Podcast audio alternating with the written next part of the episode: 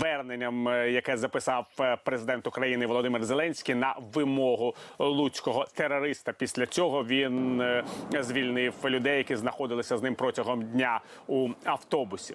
Що це було? Ексцес? Чи початок нової терористичної епохи в житті української держави? До чого призведе рішення Володимира Зеленського е, виконати одну з вимог е, луцького терориста? Як мають діяти у майбутньому е, правоохоронні органи? Про все це ми поговоримо в нашій е, програмі і е, починаємо її з е, розмови з заступником міністра внутрішніх справ України Антоном Геращенком. Вітаю, пане Антоне. Добрий вечір. Ну, от перше питання, яке я хочу вам запитати, все ж таки, про що можемо говорити? Про такий ексцес чи про початок певних дій, які пов'язані з загальною непростою соціальною політичною ситуацією в країні, яка, як ми бачимо, загострюється і погіршується кожного дня?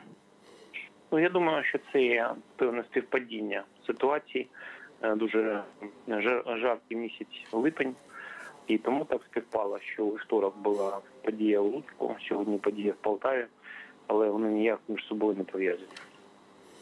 Як ви вважаєте, от якщо робити висновки з е, цієї е, спецоперації, де е, були помилки, можливо, правоохоронних органів? Як би ви інакше сьогодні, можливо, діяли б, якщо б розуміли, чим все це, це може закінчитися? Ну, потрібно дивитися на результат. Результат такий, що всі заручники живі. Терорист захоплений знаходиться у в'язниці, його чекає на суд. Тому я вважаю, що результат позитивний. Першого початку була стало, ми розуміли, що це за людина. Ми зробили психологічний портрет, розуміли, що він, по-перше, небезпечний, і у нього дійсно є бойова зброя.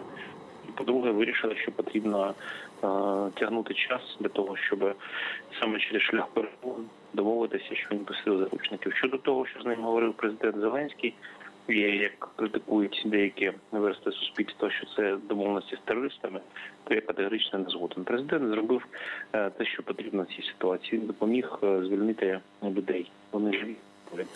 А це невелика плата за їх здоров'я. Наприклад, в Ізраїлі там за те, щоб звільнити одного військового Гілада Шаліта, віддали більше тисячі терористів, які сиділи по тюрмам. Так, це правда, але ці перемовини щодо звільнення Гелада Шаліта тривали кілька років поспіль. Так, але результати там і там е, результат не невеличке відео. А там звільнили тисячі терористів, в тому числі ті, які вбивали е.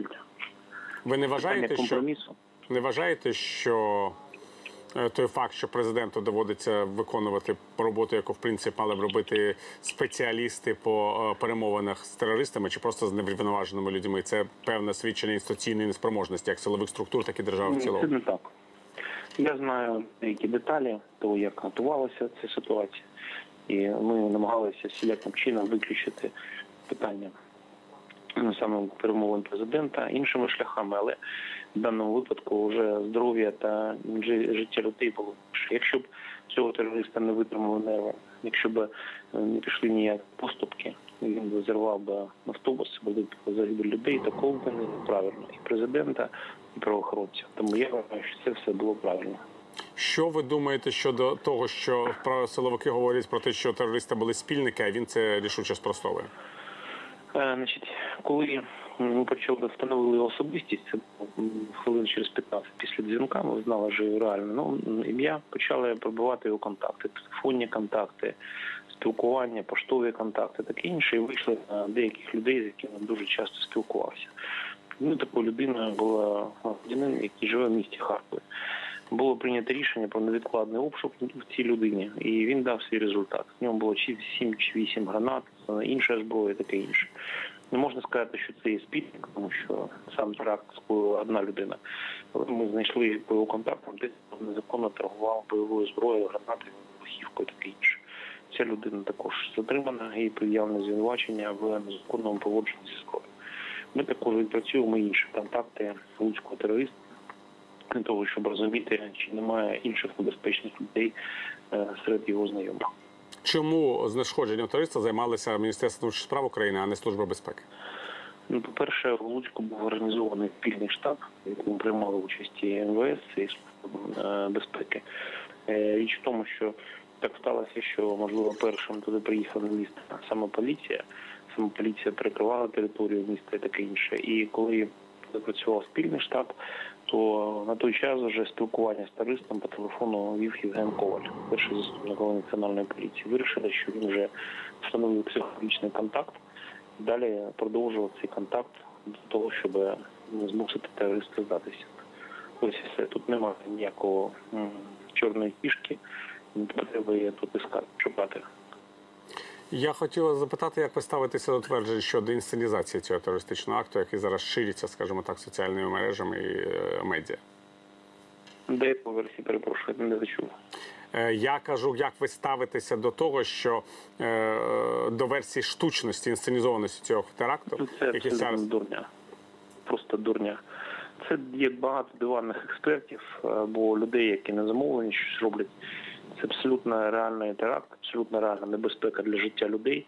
Е, Можливо, цим диванним експертам, які про такі кажуть, е, потрібно було побувати у шкірі заручників, тоді б не думали б інакше. дякую. Дякую, пане Антоне. Будь ласка.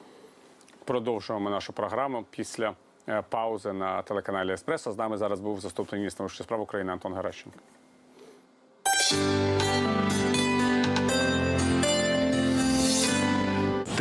Провідний постачальник електроенергії, підтримає твій бізнес, зекономить фінанси, надасть бездоганний сервіс. ТЕК енергосвобода твого бізнесу.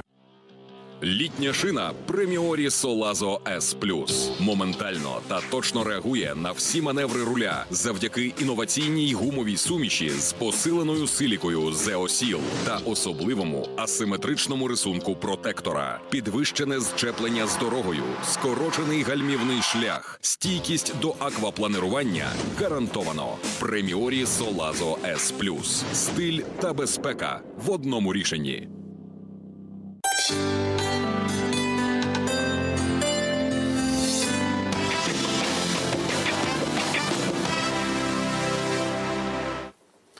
Продовжуємо програму Політклуб на телеканалі Еспресо. Нагадаю, що е, ми говоримо з вами сьогодні про те, що відбулося у Луцьку, про наслідки цих подій. Наші гості народні депутати України Мар'яна Безугла, фракція Слуга народу, Ростислав Павленко, фракція Європейська Солідарність, Роман Костенко, фракція Голос. Давайте перед початком розмови подивимося, як прокоментував те, що відбулося президент Володимир Зеленський.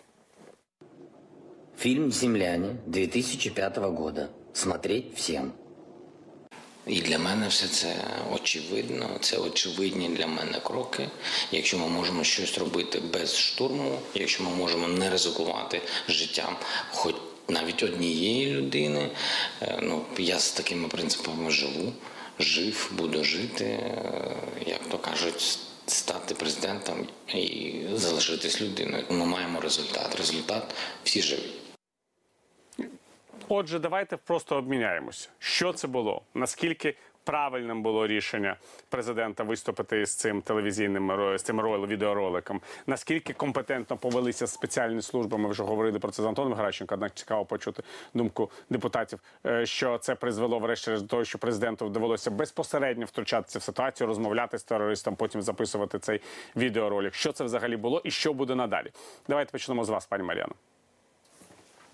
Так, ну загалом Антон Геращенко вже дав е, фактично вичерпну відповідь на те, що відбувалося, і який був порядок ухвалення рішень і до чого це призвело. Тому я сподіваюся, що шановні спікери, які є зараз учасниками дискусії, теж мали змогу його послухати буквально зараз, і е, що розглядалися різні сценарії. е, Ну тим не менше, е, коли стало питання щодо життя людей зараз, можливості його врятувати, то як, е, е, як Служба безпеки України, поліція, так і президент прийняли таке рішення, що я цілком вважаю прийнятним.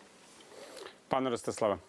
Ну, я би все-таки говорив про конкретику ситуації, тому що ну дуже дивно, що терорист захопив е, людей, тримав автобус в центрі е, обласного центру, і все, що він хотів, це те, щоб президент записав якийсь ролик, е, і низка бізнесменів і політиків записали якісь е, інші ролики. При тому е, ті інші мали е, робити принизливі для себе заяви, а президент лише прорекламувати певний фільм в ефірі. Ну досить дивні вимоги на терориста, але ну можливо там це щось говорить говорять про нього, можливо. Я думаю, що точно ця ситуація повинна е, мати дуже чітке розслідування щодо того, як так сталося, що е, це відбулося. Чому після того, як ця людина, вже отримавши інформацію, що президент записав той ролик на два речення, е, вийшов більше хвилини, чекав, поки його затримають, і вже після того, як поліція його затримала, приїхав цілий БТР із якимись там вибухами гранат.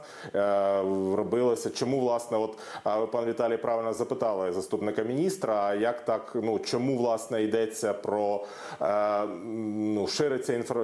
шириться версія, що можливо це інсценування, е, бо от забагато питань от, до деталей, в тому числі того, як було це затримання проведене, е, як взагалі ця ситуація розвивалася, хто був на місці цієї ситуації. Ну і завершуючи, хочу сказати, що сьогодні ж ситуація з тероризмом мала продовження. Крім луцького терориста був полтавський терорист, де ми знову мали певний театр абсурду, коли він поїхав з е, цілим керівником е, поліцейського підрозділу, десь там потім по дорозі загубився в лісах. Е, Тобто, чесно кажучи, тут дедалі більше виникає більше запитань ніж відповідей, і це або певна некомпетентність органів влади, і що є частиною цієї деградації всіх сил і систем, на жаль, українських, які трапилися за попередній рік, або це справді е, намагання побудувати якийсь сценарій залякування українського суспільства. Ми це бачили в четвертому році, в чотирнадцятому році на початку. Е, І якщо це, не дай Боже, останній варіант, то я хотів би звернутися до організаторів цього, зупинитися поки не пізно, бо ми пам'ятаємо, що такі сценарії вели до дуже негативних наслідків для країни. Пане Романе, будь ласка, Роман Костенко. Добрий вечір.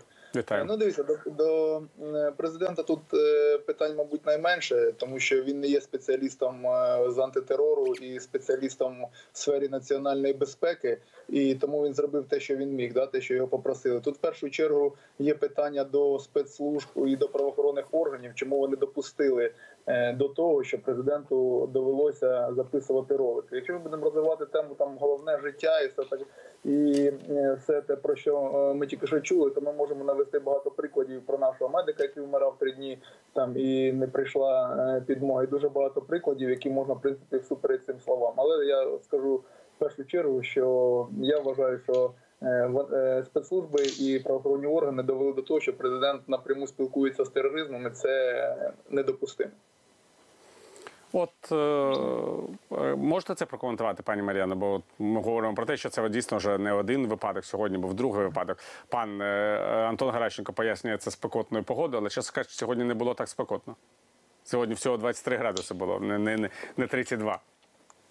Ну, так, я б хотіла трошки розлого більш прокоментувати, бо кілька е, навіть небезпечних речей зараз було сказано. По-перше, ем, е, було зазначено два варіанти: або там це е, фейк, або це там неналежне, неналежна робота, а просто терорист як. Варіант зазначено не було. Будь ласка, уникайте. Я закликаю політиків розповсюдження фейків. Знову ж е, повторююсь, дуже гарно, що у вас було е, були коментарі від міністерства внутрішніх справ, все таки виконавчої гілки влади. А щодо того, що е, взагалі розповсюдження фейків і ці речі щодо там хтось якось не так вийшов. е, Знаєте, мені тут е, просто прокоментувати ще зі сторони е, людини, яка отримала е, вищу медичну освіту, такі, е, е, такі типажі, такі люди, як цей терорист, е, вони психічно неврівноважені. Так і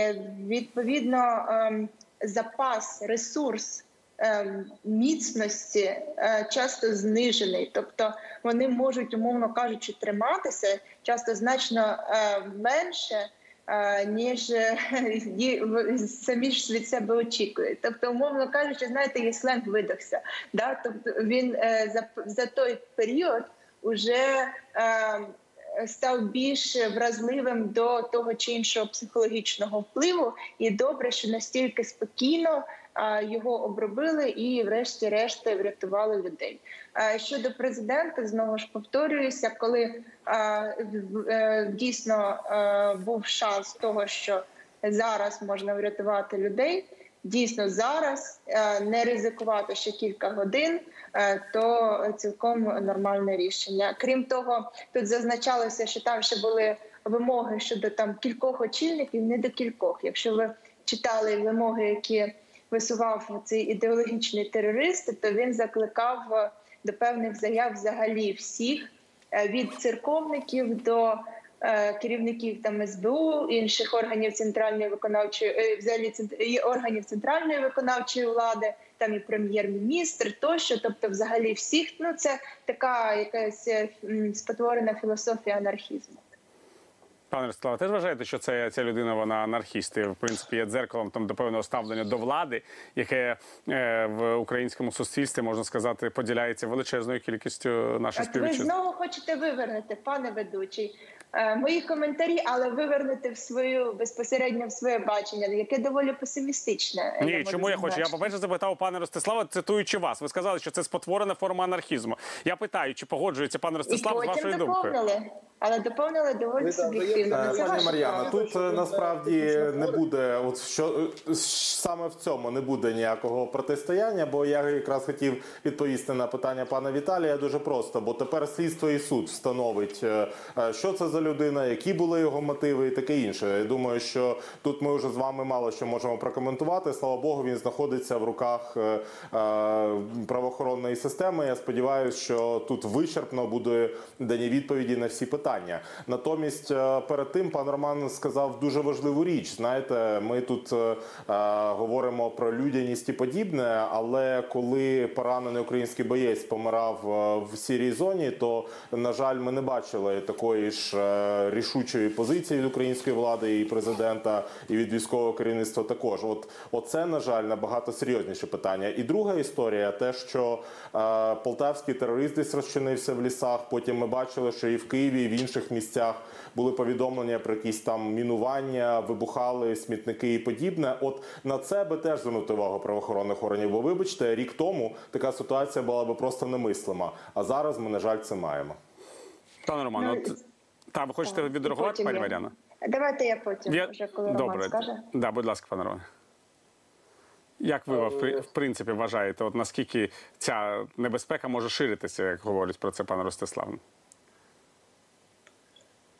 Ну е, ми бачимо, що вона зараз е, шириться, і якось е, дійсно я хочу сказати, що останнім часом ми маємо багато подій.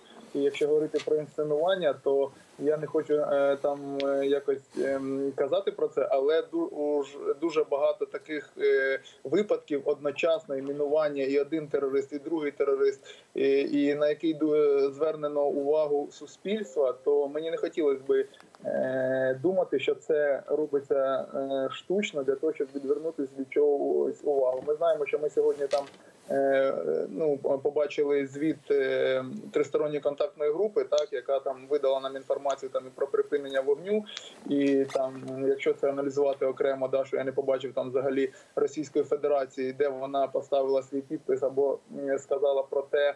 Е, Що вона готова це підтримати і готова е, е, слідкувати за терористами, щоб це виконувалось. Але ми це підписали і ми про це заявили. Тому тут є багато запитань, чи наскільки все це не скоординовані дії. Але ж опять же я вважаю і хочеться вірити, що це не так. Я е, хочу перед тим, як ви відреагуєте, пані Мар'яно, все ж таки з'ясувати наші стосунки, тому що я вважаю, що я не спотворював, не сповторював вашу, не спотворював вашу А думку, коли задавав питання пане створювали, Ростислав. Я сказав, е, ви дали медич, медичну і політичну оцінку, що це спотворена форма анархізму. Я з цим погодився, сказав, що ця форма анархізму притаманна не одній цій людині. Ви ж не будете заперечувати, що це одинока людина сповідує таке ставлення до держави і до влади. Є, напевно, інші люди. Е, Пане ведучий, я зараз не буду входити е, з вами сперечатися.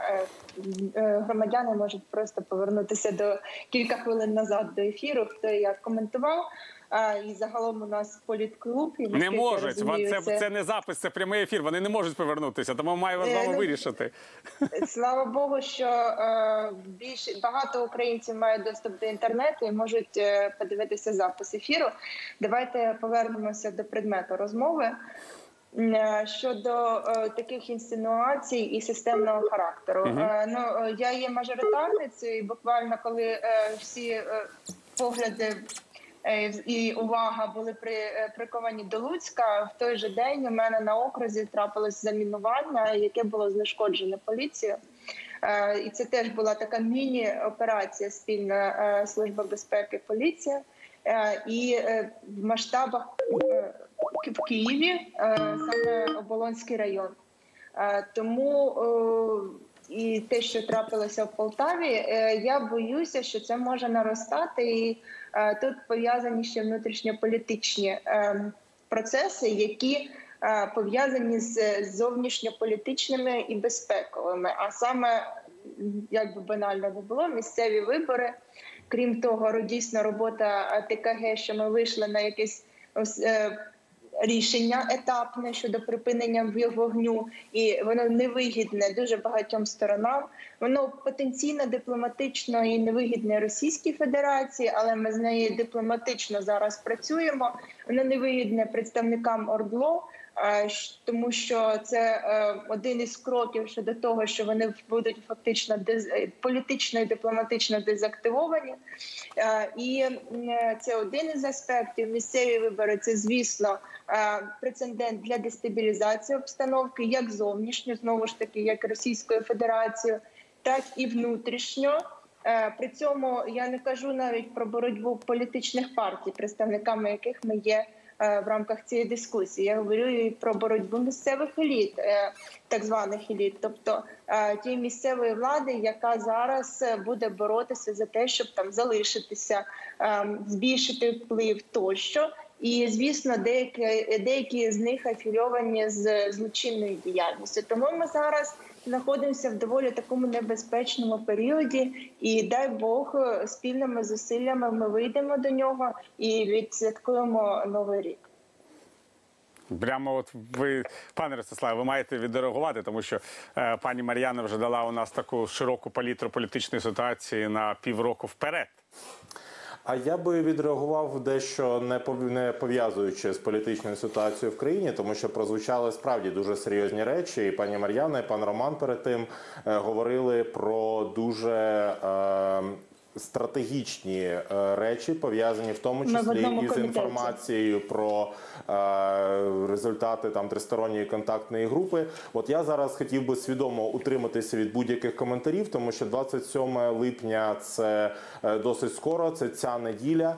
І правда, дуже хотілося б громадянину України, щоб все-таки е, це припинення вогню, воно таки настало, і що всі ті зобов'язання, які взяла на себе українська сторона, вони були немарними, і щоб справді е, і Росія, і її маріонетки е, шанували це припинення вогню, і е, всі ці там дисциплінарні заходи, чи як там було прописано, були застосовані. І якщо це буде так, то слава Богу. Але просто виникає питання, що якщо російська сторона і її маріонетки на Донбасі порушать це питання, то яка буде тоді реакція української влади, і як тоді можна захищати життя наших бійців? Бо навіть вогонь у відповідь, да, як нам кажуть, е, мала би наставати лише після вичерпання якихось там координаційних механізмів. Але знову і знову, е, все-таки е, це кілька днів, і я думаю, що реальність і дійсність нас розсудить. Щодо інших питань, то то вибачте, це пряма відповідальність правоохоронних органів Міністерства внутрішніх справ і Служби безпеки України,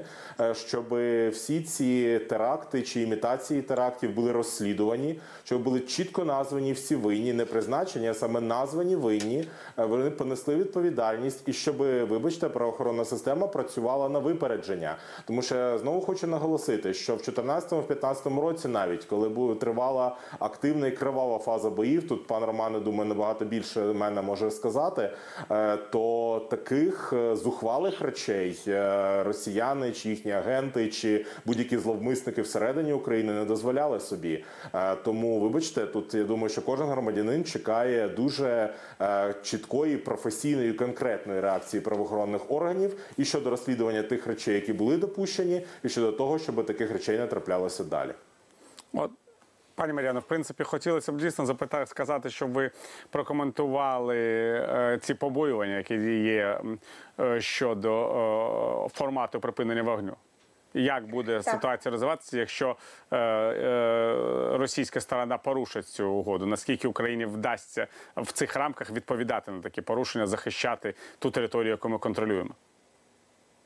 Ну зараз не пригадаю, хто із класиків згадав, е, що не так важливо е, темп, то як ти рухаєшся, так швидкість, як не переставати рухатись. Я перефразувала, але звісно, ризик того, що це не відбудеться, дуже високий. І я е, до цього дещо там. е, Почала пояснення, що це що це як дипломатичний ризик зі сторони Росії, е, так е, і ризик зі сторони безпосередньо е, угруповань, які вона контролює, але звісно їм не вигідно, щоб ми йшли далі вирішенні цього конфлікту. І комбінований ризик це складна геополітична обстановка. І звісно, е, ці домовленості можуть бути зірвані. Але ми сподіваємося, що ні, тоді ми зможемо зробити ще один крок. Е, І Якщо будуть, ми будемо робити ще раз цей крок і домагатися е, працювати над тим, щоб знову була така домовленість. Ми якраз з Романом є да є представником представниками різних політичних е, партій, але е, є в одному комітеті. В нашому комітеті якраз е, робота е, з питань національної безпеки, оборони розвідки. Вона така сформатована в професійному ключі. Е, І в той же час ми в одній робочій групі по новому законопроекту про службу безпеки України, який плануємо презентувати до першого читання е, в вересні. І це буде перший трансформаційний законопроект е, по факту за весь час з моменту першого законопроекту. У мене завжди е, протягом за останній час. е, І, зокрема, виникало питання: а чому ми у нас вже сьомий рік війни по факту, але не було змінено ем, законодавство щодо служби безпеки України, щодо розвідки, що ми зараз теж змінюємо, яке б надало більше можливостей і урегулювало взагалі там зони відповідальності, тощо для настільки важливих і критичних для України інституцій. Ну будемо виправляти е, зараз і опрацьовуємо. В принципі, от е, пане Ростиславе, якщо продовжити тему цього е, припинення вогню, вже е, історично було кілька таких от спроб припинення вогню і домовленості на самому високому рівні. Чому вони зривалися?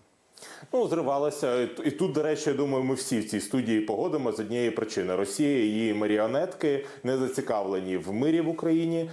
Для них е, продовження війни проти України це засіб досягнення геополітичних цілей. Е, І звичайно, і Росія, і ті е, підрозділи, які підконтрольні в окремих районах Донецької і Луганської областей, своїми діями зривають будь-яке перемирення. Тому дуже сподіваюся, що є у влади план Б, коли е, є, ну і сьогодні це було підтверджено. Є очікування, що російська сторона і її маріонетки на окупованому Донбасі продовжать цю лінію, щоб влада могла відреагувати, а не кидати наших е, захисників, наших військових на призволяще і забороняти їм захищати себе.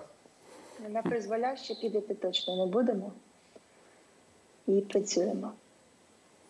Ну, це важливий момент, який е, потрібно е, в принципі поговорити. Але я хочу, щоб ми повернулися до Луцького. От що сказав після затримання луцького терориста Мариса Криваша е, Максима Криваша Арсена Авакова, міністр внутрішніх справ України. Давайте подивимося. Людина. Він нарисував у себе свій мір в голові. Він придумав свою місць цьому міру. Він сформулював якісь тезиси. Его э, спільники затримані, в тому числі вот, с, вот пару часов назад в Харькове один товарищ затриманный у него, с которым он имел э, деловые контакты. Там изъяли несколько единиц оружия, патроны, взрывчатку и так дальше. То есть это такой себе криминальный мир, который долго-долго сидел в тюрьме, который нарисовал э, свое понятие справедливости и свое понятие ценности человеческой жизни. И, и, и так, к сожалению, случилось. Ну ось, бачите, в принципі, це навіть не анархіст, пані е, Мар'яно, це така людина з кримінального освіту, але знову таки такі люди ходять по країні, в них є чимало зброї. І от виникає знову питання прецеденту: чи не відчують ці люди, що вони можуть щось там вимагати у влади? Так, е, ви знову до мене чи Це до вас, пані? Мар'яно, до вас, до вас. Е, Та ну знову ж немає простого е, простої відповіді на це питання, тому що це людина, це не якась схема, е, не запрограмований робот, не програма вірус. Щось в мене виникли такі асоціації, які зараз е, зараз в кіберпросторі дуже багато небезпека. Це жива людина, яка е, маніфестувала в своїй поведінці протягом життя. Тому в той же час е, е, долучилася до криміналу, має якусь свою філософію. і Ця філософія нездорова, і все це призвело її до таких рішень, на які е, е, люди нормальні. е, Знаєте, знову ж як лікар є таке поняття медіана, тобто це. Е, Фактично весь масив 90% людей просто не здатні, їм це в голову не прийде. Е, Тому е, ну як як таких виявляти ну дуже невеликий відсоток. Це звісно, це певна робота ем, профілактична, це моніторинг за тими, хто ну ви- виходять з, з різних закладів позбавлення волі. Е, Це також наша ж проблема. Я тут її не буду поєднувати однозначно, але з тим, що е, суспільство виснажене, е, постійно йде війна. Багато людей отримали військовий досвід. Деякі з них, які туди, які долучалися до захисту країни, теж ну мають певні там. Психологічні психологічні бар'єри можуть бути теж в групі ризику. Тобто, це така оця комплексна е, проблема. Але е, цей терорист це якраз класика е, не зовсім нормальної людини. Далі вся, вся оцінка його діям і його психологічному псих, стану, психіатрична оцінка. Це все буде надано і має бути надано в процесі ем, слідства і е, суду. Ну, от як вважаєте, пане Ростиславе, як все ж таки сталося, що саме е, поліцейським довелося вирішувати цю проблему? Яку в Ну, я теж хотів би це знати, тому що розмови про те, що от уже хтось там вів переговори, то вже так сталося, то хай воно так і буде. Ну це трошки дивна така дискусія, А, тому ну, що е, і у поліцейських, прокоментуйте. і у служби безпеки є чіткі протоколи на такі випадки. Вони діють не як кажуть росіяни по наїтію, да не за покликом душі, а абсолютно відповідно до прописаних і як кажуть військові прописаних кров'ю правилах. Е, І тому дуже дивно, що от е, розвивалася ситуація так, як вона розвивалася. Але я би хотів також звернути увагу на те, що, е, по-перше, дивує кучність, тому що там вчора Луцьк, сьогодні Полтава, перед тим якісь вибухи, перед тим минування. Надто воно схоже або на якусь спецоперацію, якщо це зовнішня операція, якщо це операція Російської Федерації з дестабілізації ситуації в Україні, що теж не можна виключати, то тоді на це також має бути чітка відповідь правоохоронних органів е, і попередження подібних речей в майбутньому. Знов таки, ми пройшли 14 рік, ми пройшли 15 рік. Є е, багато накопичено практичного досвіду в протидії таким речам, і дуже дивно, що от зараз, в 2020 році, ми маємо знову до цього повертатися. Знов таки такі речі вже кілька років тому були просто немислимі. Хоча та існували люди з там різними станами своєї психіки, як е, пан міністр Аваков каже, що то вони там мір собі нарисували. От вони собі малювали мир е, чи світ, е, але е, в той світ дуже чітко було вписане, що є рамки, за які не можна виходити. Але на жаль, сьогодні вони за ці рамки виходять. Ну і останнє я би точно закликав навіть в найменших якихось натяках не пов'язувати ці речі із тими, хто пройшов фронт, хто пройшов війну, навіть не уявляти собі знаку рівності між тими, хто воював, і бачите, має там якісь, начебто, схильності, чи начебто якісь психологічні неврівноваженості або що ці люди захищали Україну, і вони повинні мати повагу, і жодним чином не можна навіть натякати на те, що ці люди, начебто, мають якусь схильність до таких дій. Так, будь ласка, Можна? Да, да, я не тільки не буду не пов'язувати, завжди е, наголошую, що до того, що ця проблема існує, вона апріорі природня, тому що дуже багато людей отримали військовий досвід, і зовсім різні люди. І навіть перед вами два парламентарі, які я була мобілізована як медика. Роман взагалі має дуже обширний досвід професійний е, участі в військових діях. Е, і ну мої особисті е, значно скромніші враження щодо того, коли ти бачив застосування зброї, ем, е, особливо коли е, обстріли, то ти ніколи не повернеш. Ну ти ні- як то кажуть, ніколи не, не будеш таким, як був до цього. Тобто це враження на все життя. І е, тут питання в тому, що на жаль, не дуже недостатньо. Ем, Цьому приділяли увагу, і те міністерство ветеранів воно фактично не було міністерством і не е, ну е, не було системних е, реабілітаційних програм. Але це зовсім інша тема. Це не тема того, що ми зараз обговорюємо. Зараз ми обговорюємо типовий такий психотип маргінальний, який не пов'язаний там з військовим досвідом. Тощо це те, що трапляється епізодично в суспільстві. Е, Звичайно, виникає питання, чи немає е, тут якоїсь тенденції в силу того, що у нас кілька різних е, е, подій. Я вже це пояснювала. Що да, є ризик, є ризик для подальшої дестабілізації, як внутрішньої, так і індикованої зовні. Повністю погоджуюсь з вами, що тут мають працювати відповідні органи. І якщо казати про так звану big picture, велику картину, саме от таких інсценуацій з боку, наприклад. Іноземних спецслужб, то це саме е, Служба безпеки України.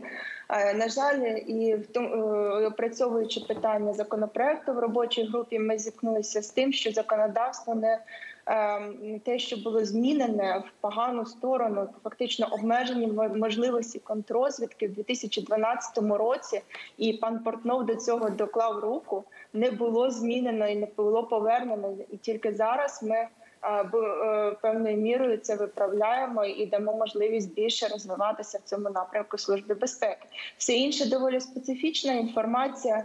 А тим не менше, ось така проблематика існує. А що е, до чого вона призводить? Вона призводить до пошкодження інституціонального розвитку, до втрати спроможностей. І коли б здавалося, їх треба тільки розвивати при цих загрозах 14-15 року, ба- в таких сферах вони звужувалися. Е, Звичайно, е, було є багато офіцерів, багато як поліції, так в безпеки, які на ну е, фактично на них тримається ця діяльність, але ж ми тут питання системи, воно критичне. Я думаю, що, що мене ще занепокоїло, що такі події, як правило, об'єднують суспільство. У нас чергового разу ми побачили, що це об'єднання не відбулося. Хтось схвалює дії е, очільника держави, хтось не схвалює, хтось вважає, що це справжня загроза, хтось що це інсценування. І це мені здається дуже небезпечно. Думаю, що ми от розмови про це маємо закінчити цю нашу розмову. Почнемо з вас, пане Ростиславе, і потім ви відреагуєте, пані Мар'яна. Ну якраз е, дуже хотів би, щоб це об'єднало суспільство в протидії, взагалі в протидії російському агресору. Але це тоді стосується і протидії російському агресору на фронті. І треба тоді давати оцінку подіям, коли людину бійця лишають помирати. Е, І треба, щоб була дуже чітка і однозначна реакція України, всіх її чільників, починаючи з президента, е, на те, що Росія і найманці порушили всі мислимі і немислимі правила і звичаї війни, коли за домовленістю медики мали вийти і забрати поранених і відбитих, а по них було відкрито вогонь. І саме після того була створена ця абсолютно дика і нелюдська ситуація. Е, Це також питання профілактики і реакції на е, такі речі, як ми бачимо, теракти в українських містах, тому що чомусь протягом п'яти років при всіх загрозах, при там зміненому законодавстві і таке інше, е, вдавалося цього уникати, цьому перешкоджати, і не тому, що не робила ця російська сторона, а тому, що цьому ефективно запобігали українські правоохоронні органи і спеціальні служби. То хотілося б, щоб нинішні правоохоронні органи і спеціальні служби, хоча б цьому рівні відповідали. І останнє, е, все таки хотілося б тоді е, пояснень тим речам, які виникають, ну в тому числі таким напів е, е, ну дивним, щоб не казати іншого, от е, щодо завершення там вчорашньої операції, щодо незрозумілих речей по сьогоднішній операції. Тоді все таки треба не вигадувати на ходу якісь версії, а чітко сказати, чому сталося одне і інше, які висновки зроблені, і як такі речі не будуть допущені в майбутньому. Пані Мар'яна, будь ласка. Так, е, ну дивні, е, дивні і незрозумілі речі завжди виникають при але в рамках антитерористичної операції. Антитерори... успіх антитерористичної операції він оцінюється результатом кінцевим. Вдалося врятувати людей, скільки постраждало, чи загинуло, не дай Бог, які е, збитки, які руйнації тощо. А щодо того, як хто домовляється, які психологічні е, прийоми використовує, е, і тощо е, це вже питання техніки, і техніка дуже різноманітна. Є принципові моменти, але стандартних сценаріїв немає. Кожна така операція унікальна. Е, Ну щодо е, знаєте, щодо того, щодо роботи наших спецслужб, ну почнемо з того, що е, Росії вдалося анексувати Крим, і це така капіту- капітуляція взагалі спроможності спецслужб, що далі можна далі навіть не продовжувати. Звичайно, певне очищення, певна перебудова була зроблена, але вона не була зроблена системно. Інакше б, е, наприклад, служба безпеки не була настільки заполітизованим органом. А Зараз вона знаходиться в такій сірій зоні трансформації, і що з неї вийде, ми зможемо оцінити е, протягом 2021 року. Якраз е, зокрема з Романом е, в комітеті ми е, плідно над цим працюємо. Тож е, е, навіть посмію попросити побажати нам успіху. Дякую, пані Мар'яно. Дякую, пан Ростислав. Нагадаю, що сьогодні в цій частині нашого ефіру брали участь народні депутати України Мар'яна е, Безугла, Ростислав Павленко і Роман Костенко. Ми продовжимо зараз з нашими вже експертами обговорювати тему і Луцького теракту, і е, е, очікуваного припинення вогню на Донбасі з 27 липня. Пропоную поки що подивитися, що е, сказав про звільнення е, заручників львівського терориста, луцького терориста, е, прем'єр-міністр України Денис Шмигаль. Покажіть нам, будь ласка. Всі самовіддано включилися, і е, слава Богу, обійшлося без жертв. Президент України Володимир Зеленський тримав операцію на особистому контролі, зробив усе можливе, щоб не ризикувати життям навіть однієї людини. Головне в цій історії, що обійшлося без жертв, і при цьому важливо називати речі своїми іменами. Вчора було здійснено терористичний акт, і він потребує морального і кримінального засудження. Звичайно, добре, повторю ще раз, що все закінчилося добре. Ну от добре, що все так закінчилося. У нас зараз е, ми е, збираємо наших гостей. Ну от зараз звернусь до журналістки Ольги Лень, яка вже у нас е, в ефірі. Вітаю, е, пані Ольго. Е, Буде у нас зараз також юрист-кримінолог, голова центру правових та кримінологічних досліджень Анна Маляр. Ну от можливо, ви е, чули. Вітаю, пані Анно. Е, Можливо, ви чули е, от дискусію депутатів, і от я хочу частину. Вона, в принципі, була е, передбачена. І от ваша, давайте з вас, пані Анна, почнемо. Оцінка того, що в Луцьку відбулося, і що, е, в принципі, мали реально е, визначитися як переваги, скажімо, цієї ситуації, як її недоліки. Будь ласка. Я назвала цей випадок нетиповим для такого роду злочинів. Чому? Тому що я проаналізувала ті випадки, які були е, пов'язані з захопленням заручників в Україні за останні 10 років. А таких вироків на сьогодні є 21. І з них лише один випадок дуже схожий на той, що відбувся зараз. Зазвичай в Україні, якщо і вчиняють захоплення заручників, то це переважно заради викупу або, скажімо, заради того, щоб безкоштовно забрати ем, наркотичні речовини в аптеці. Скажімо, випадок, коли людина висуває е, вимоги неконкретні, тобто ті, які не можна виконати, коли ось в даному випадку він сам повідомив у поліцію про те, що він вчинив, коли він це робить, е, ну скажімо, зв'язується з журналістами, робить у вівторок, а не не в суботу вночі. Тобто, це весь інформаційний тиждень попереду.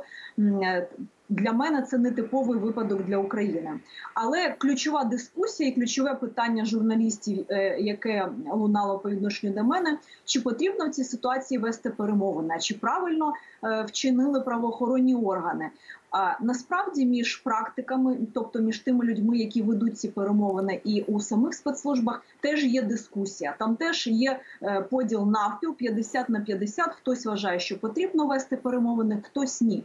Але я вам скажу, як е, людина, яка завершила в голландському інституті міжнародних відносин Клініндайл е, курс навчання перемовинам в умовах збройного конфлікту, я вам мушу повідомити, що насправді перемовини у 70% випадків дозволяють уникнути жертв.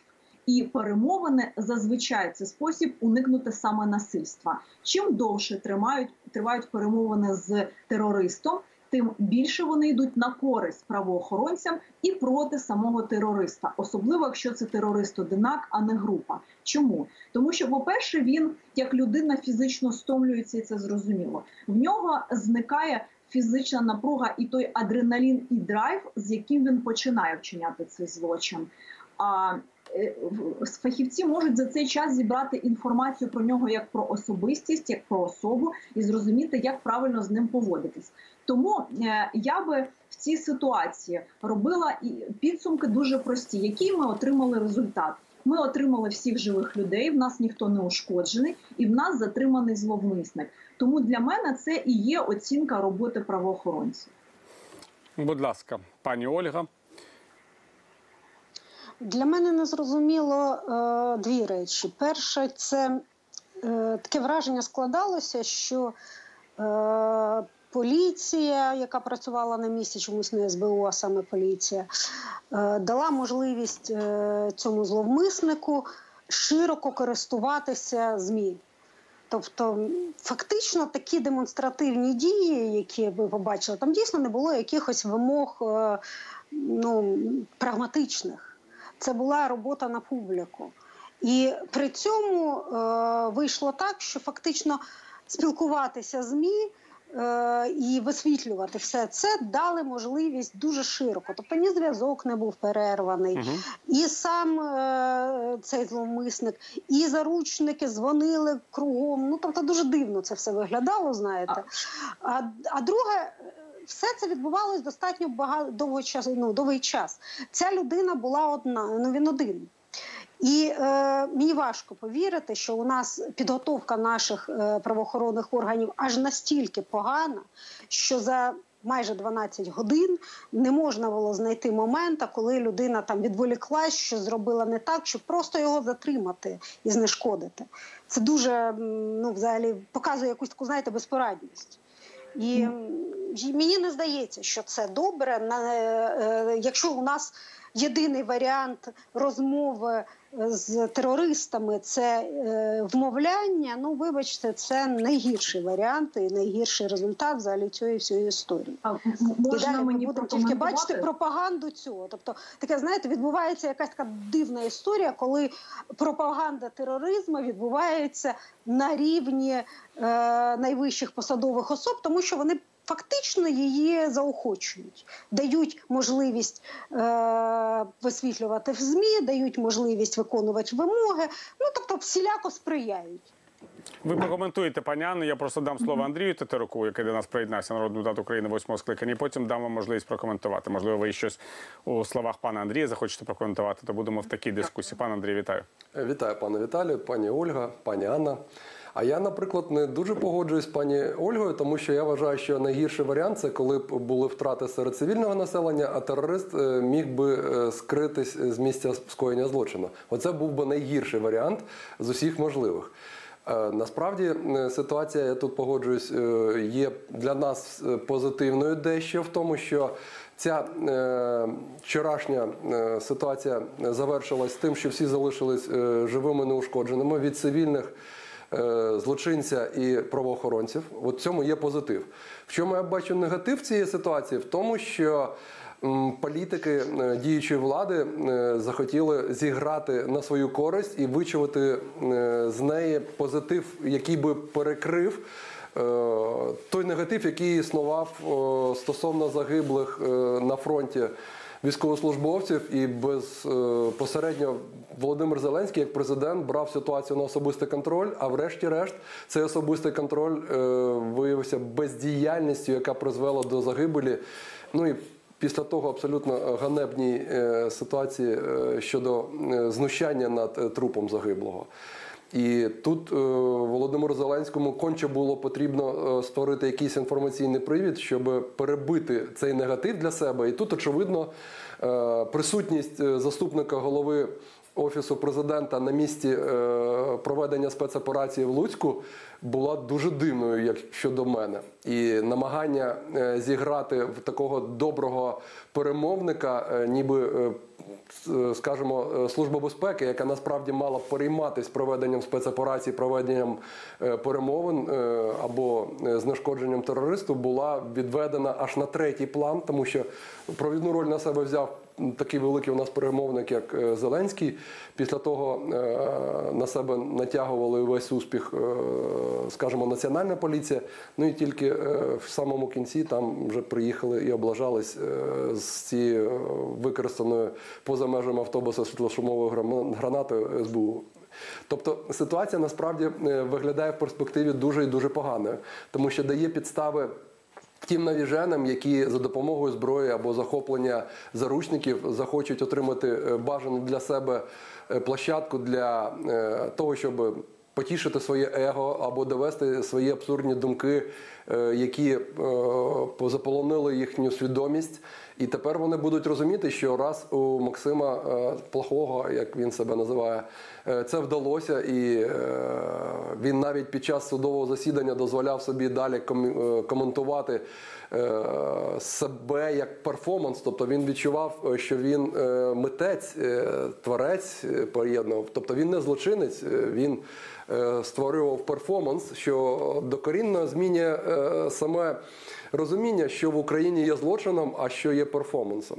І Зеленський насправді такі речі легалізував. А як вночі я ще побачив заяву голови офісу президента про те, що Зеленський готовий на будь-які кроки, щоб всі залишались неушкодженими, ну це відкриває ящик Пандори, тому що е, проросійські е, телеканали миттєво почали насаджувати е, точку зору українцям, що чи готові ви до радикальних дій е, задля того, щоб достукатись до влади, і показують, що нібито 70% українців до цього готові.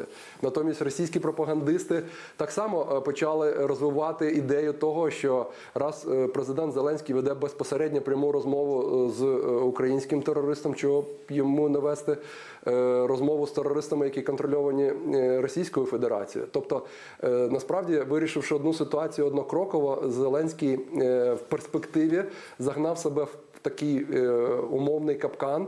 З якого його будуть тягнути робити кроки наступні вже в прірву, і йому буде дуже дуже важко відхреститись е, від е, ситуації, яку він собі створив. І тому я тут вважаю, що в перспективі ми маємо насправді е, дуже погану ситуацію.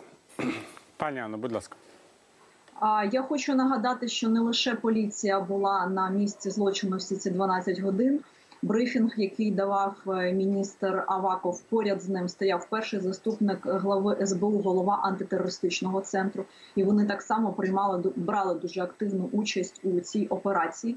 І те, що інформаційну ковдру на себе перетягнув міністр МВС, ну в нього багатий досвід у цьому. І чесно кажучи, мене би перелякало, якби служба безпеки України намагалася, скажімо, займатися саме інформаційним піаром, а не справами, які повинні бути тихими, і ми повинні бачити результат, а не е, розповідь про це телевізійно. Як, як ми це робили? А що стосується того, що надали змі і надали майданчики інформаційні терористу. Ну давайте так скажемо, підозрюваній особі, бо немає ще вироку. А ви, ви розумієте, є така а, дилема цієї проблеми, я маю на увазі тероризму, яка полягає в тому, що з одного боку більшість терористів а, воліють стати відомими і роблять це саме з урахуванням того, що всі змі, всі соцмережі про це напишуть і скажуть. З іншого боку, ми не можемо в час свободи слова, в цифровий час якимось чином зупинити цей інформаційний потік. Ми не можемо заборонити людям, які проходили пост, зняли це на відео, викладати, скажімо, це у соцмережі. Тому потрібно просто жити і боротися з тероризмом в тих умовах, які ми маємо, з урахуванням, що всі змі про це напишуть і покажуть. Між іншим, коли я давала коментарі в той день, я застерігала журналістів, що ми всі, хто зараз про це говоримо, несемо за це відповідальність, але ми живемо в таких умовах. Тепер на рахунок е, ще раз того, вести чи не вести перемовини, що це за вмовляння терориста. Я хочу вам нагадати, що найкращими перемовниками в світі взагалі то вважаються голландці, і їхня голландська школа Клініндайль вчать весь світ і всіх е, е, дипломатів, скажімо, вести перемовини, і тих, хто веде в гарячих ситуаціях, в збройних конфліктах перемовини. Вони все таки радять е, вмовляти. І країни, які е, в своїй тактиці використовують саме перемовини, я вам перелічу це країни: це США, Великобританія, Франція, Італія. І давайте тепер звернемо увагу на країни, які не ведуть принципово перемовини з терористами. Це Іорданія, Сирія, Іран, е, країни Латинської Америки і Ізраїль. Хоча Ізраїль офіційно не веде, але іноді є нюанси. От тому навіть з цього переліку країн можна зробити висновок, що все ж таки перемовини треба вести. І я би хотіла відреагувати на е, те, що говорив пан Андрій е, з величезною повагою до нього. Але все ж таки, я вважаю, як людина, яка має навіть е, дослідження по темі політичного тероризму, це була частина моєї дисертації, маю публікації, дослідження по цій тематиці. Мушу вас е, запевнити у тому, що це не е, скринька Пандори відкрита. Е, І мені дуже ніяково виступати зараз, нібито захищаючи владу. Я ніколи це не роблю. І між іншим, все життя критикую правоохоронні органи, але в цій ситуації всі спрацювали як мусило бути. І е, щодо залучення президента до таких перемовин, я вам скажу, що дуже часто залучають і відомих артистів, і відомих хірургів, і е, відомих спортсменів для перемовин, якщо цих людей е, хоче бачити терорист, і він готовий використовувати саме розмову з цим посередником. Тому немає ніяких проблем, якщо ми рятуємо життя і йдемо на якісь поступки терористу. Зрештою, е, психологічний портрет цієї людини, я маю на увазі е, самого е, підозрюваного, показує, що він людина труслива. І я думаю, що ті, хто почав з ним розмову, вже це розуміли через годину-дві спілкування з ним. Тому це нормально, що з ним вели перемовини і схиляли його до того, щоб з мінімальними втратами завершилася ця операція. Пані Анна, е, ну ваша думка, е, звісно ж, дуже слушна. Я її так само поважаю, як ви мою. Е, Насправді я маю безпосередньо досвід навчання в єгипетській поліцейській академії, і ба більше на нашому міжнародному курсі саме за тему ведення перемовин з терористами я отримав відзнаку серед всіх студентів, які там навчались. Тому я чітко розумію, що перемовний процес є надзвичайно важливою складовою. Я його не заперечую. Навпаки, я йому віддавав би перевагу, е, скажімо, зразу знищенню, тому що іноді.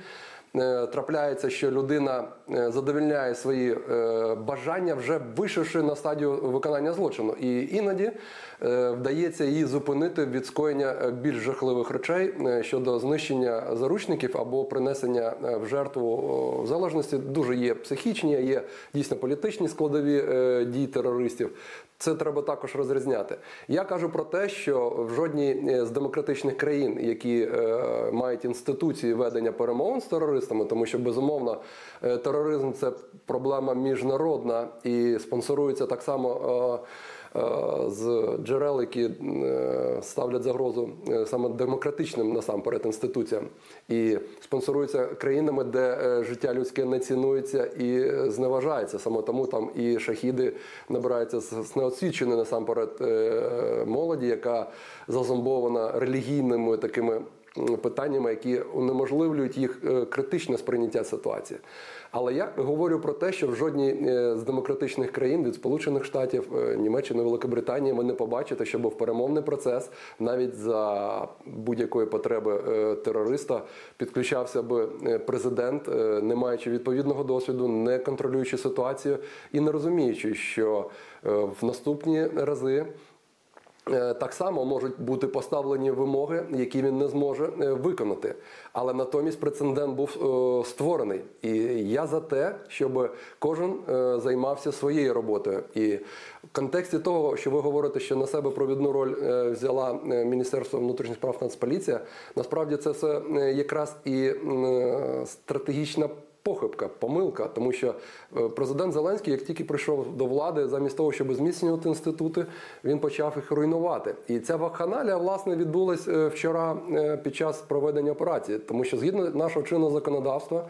в- ситуації тотожній цій, коли є захват заручників, це юрисдикція виключно Служби безпеки України. І саме перший заступник голови Служби безпеки, який очолює антитерористичний центр, мав би взяти на себе всю відповідальність за проведення спеціальної операції. А вже Так Національна гвардія мала оточити периметр і не допустити як заходження людей в периметр проведення спецоперації, так і можливо е, залишення людей будь-кого до ідентифікації всіх осіб, які були е, причетні до, е, скажімо, е, терориста. Тому і потрібно було е, перевірити і тих, хто були заручниками, тому що буває так, що е, ми знаємо і вивчаємо багато е, речей, коли сторонні особи, нібито є заручниками, а насправді вони є співучасниками і допомагають е, довести до логічного кінця е, ситуацію, е, яку не може довести з тих або інших причин головний, скажімо, терорист або злочинець.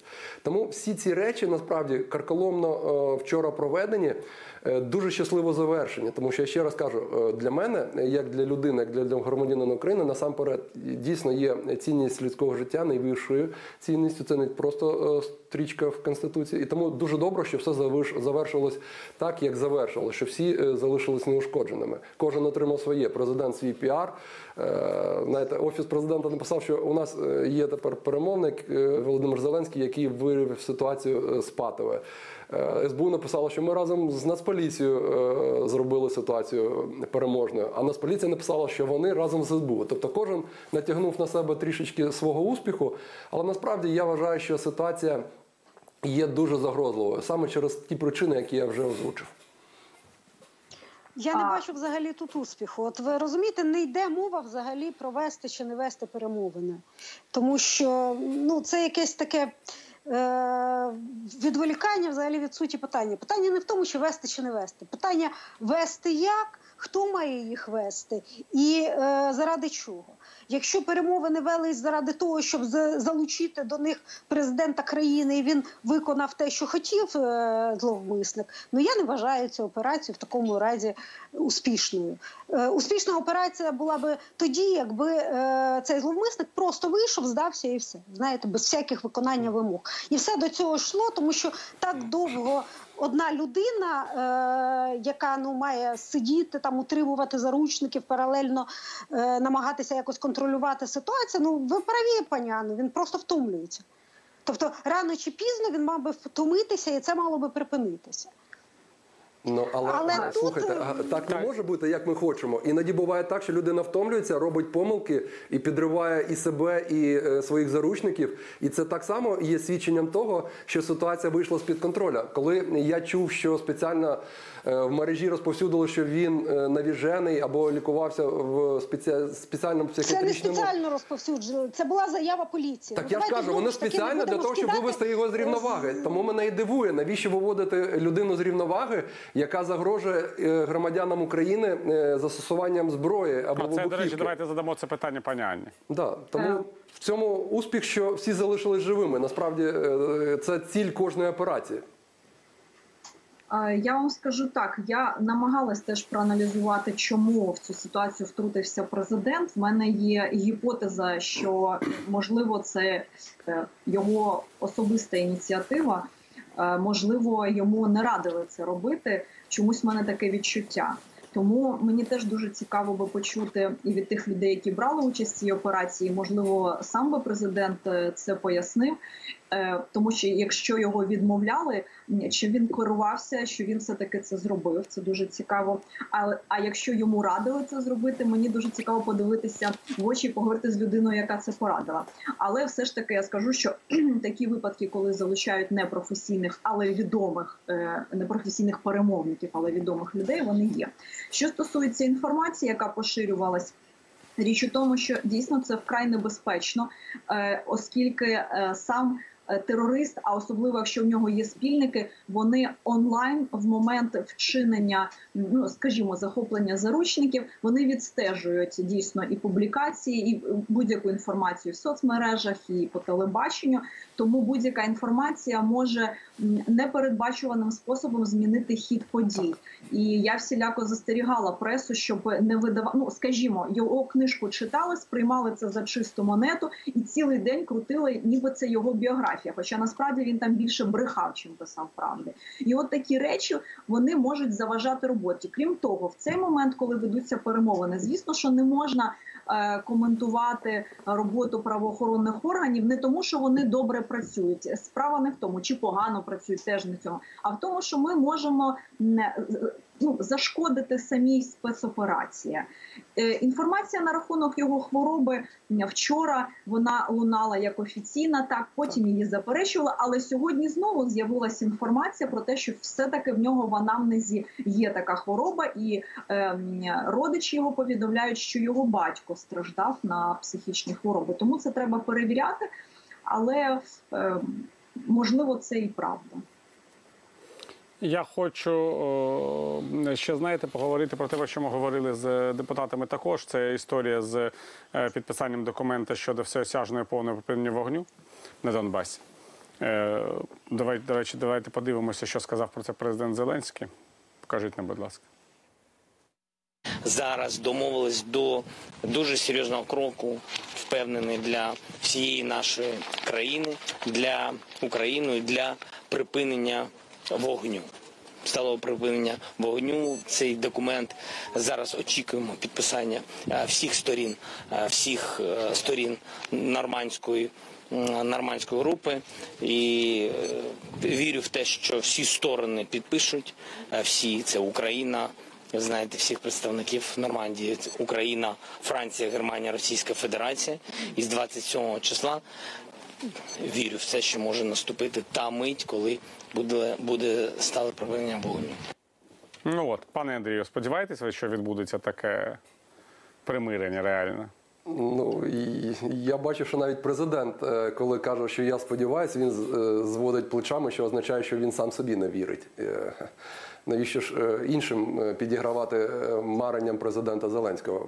Українська влада за останні шість років неодноразово десятки разів просто е, демонструючи бажання припинити вогонь, навіть в односторонньому порядку оголошувало перемір'я і зупинення вогню.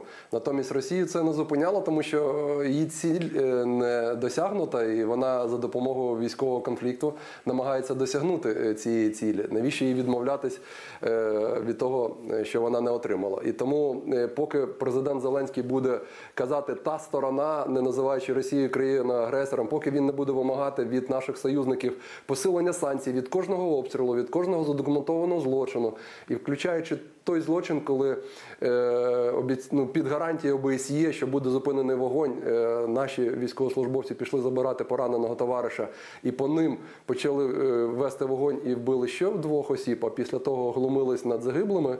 Це все такі військові злочини насправді. І всі ці речі мають комунікуватись в простор країн, які нас підтримують, щоб бачити, що Росія є спонсором тероризму, і вимагати кожного разу після таких е, обстрілів, після відкриття вогню, після забезпечення е, окупаційної влади е, грошима, набоями, всіма необхідними е, військовими засобами для ведення і продовження агресії проти України, кожного разу мають е, піднімати питання санкцій.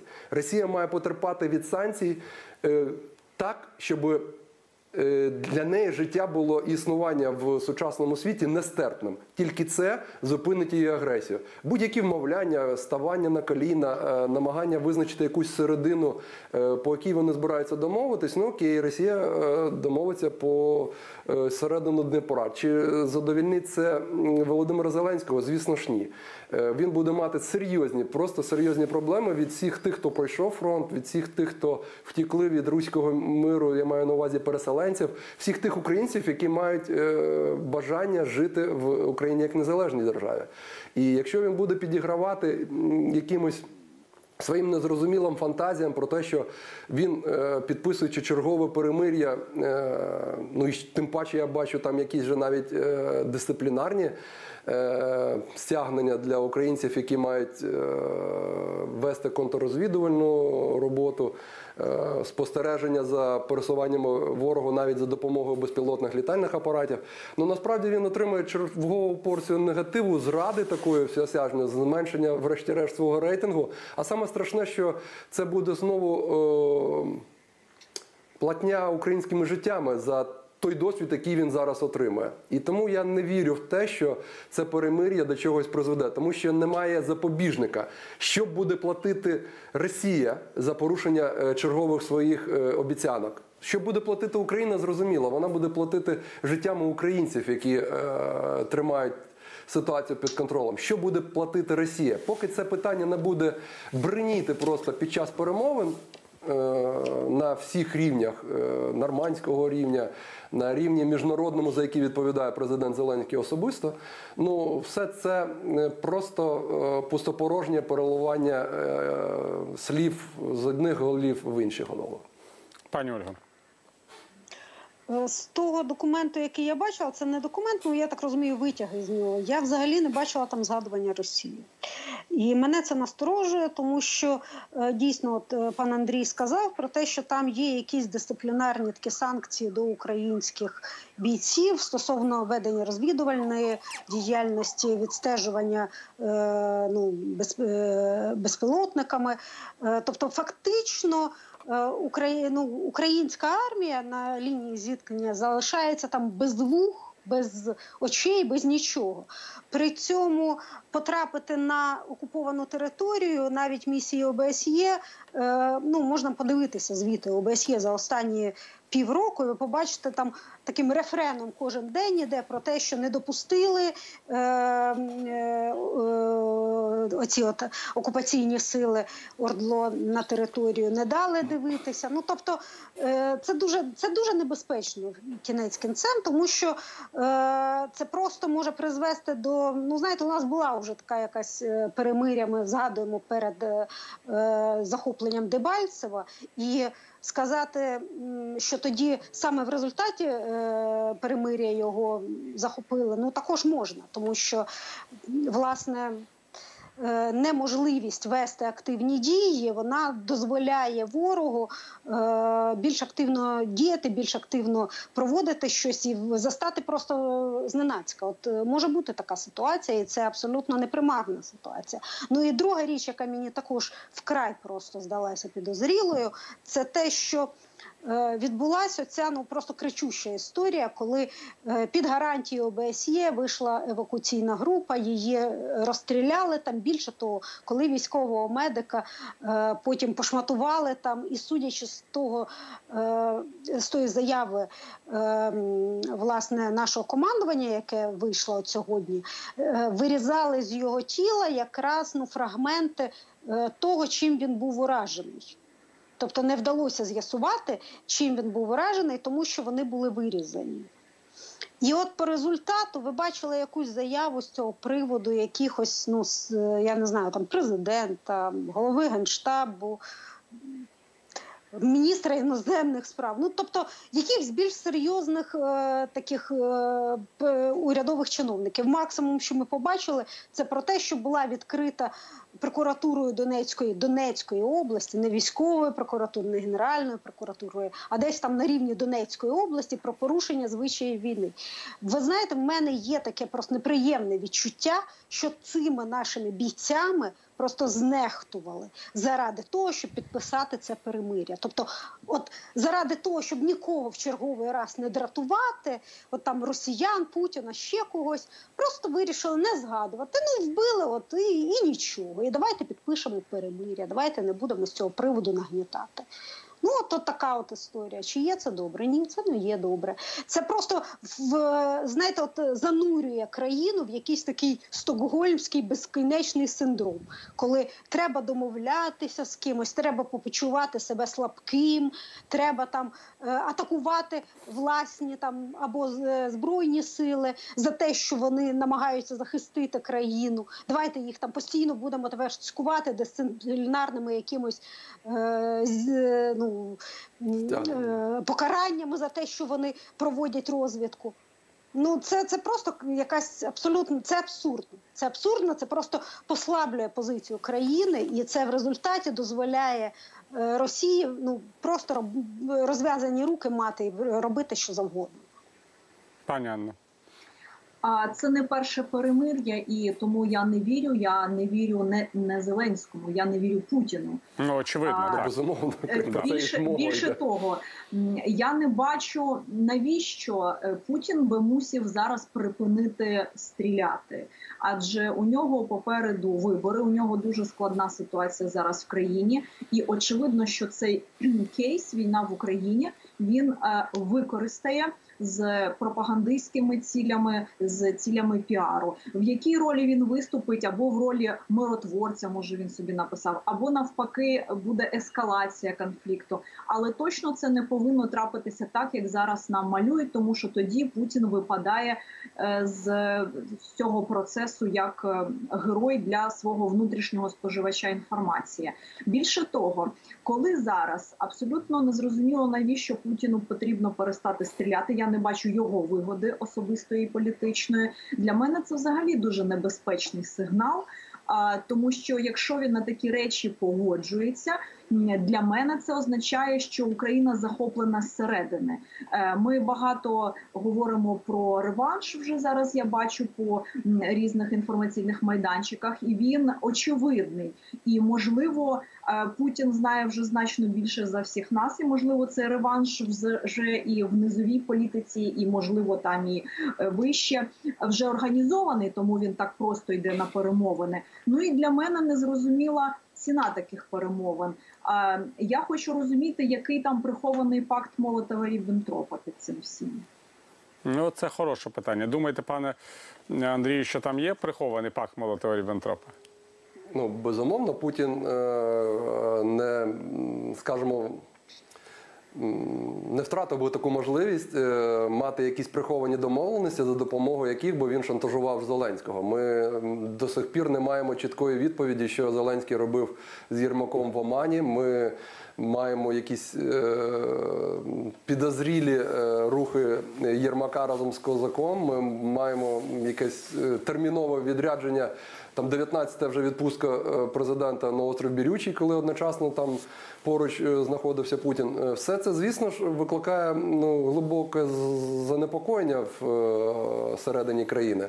А Зеленський, який власне зробив ну бездоганну кар'єру в інформаційному просторі, критикуючи нещадну владу, зараз просто збирає е, всі реп'яхи на себе саме поганої комунікації, що він хоче робити. Насамперед, чи він сам розуміє, що він хоче робити, чи є в нього стратегія того, як він збирається. Е, Чим він збирається займатися 5 років, тому що е, ситуативно рефлексувати, знаєте, як у військових спишка справа, спишка зліва, і ти просто падаєш, бо тобі команди та- та- такі дають. Ну це абсолютно примітивний рівень розуміння е, роботи президента. Якщо він не розуміє.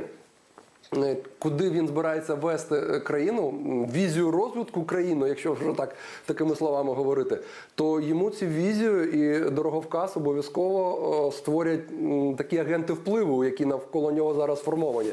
Е, Дуже багато підозр у патріотичного середовища про те, що Єрмак відверто є агентом впливу Кремля, про те, що пан Льовочкін, який там допоміг свого часу Януковичу там скакати по піньках, а потім дійти до деградувати до рівня державної зради, тепер має так само доступ до вух е, Зеленського і навіює йому е, дороговказ, що він має робити.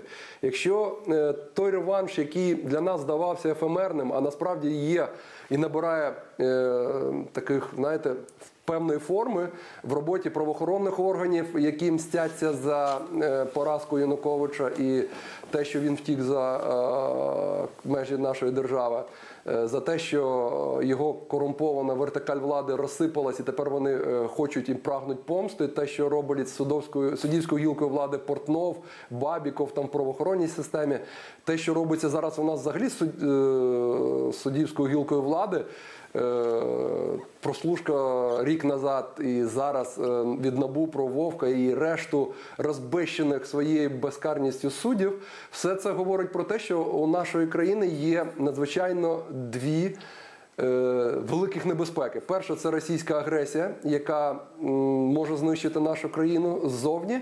І друга, на мій погляд, не менш е, важлива небезпека це е, повністю розвалені інституції, серед яких е, суддівська гілка влади, яка б мала б тримати насправді баланс в країні, так само використовується для проведення реваншистсько таких.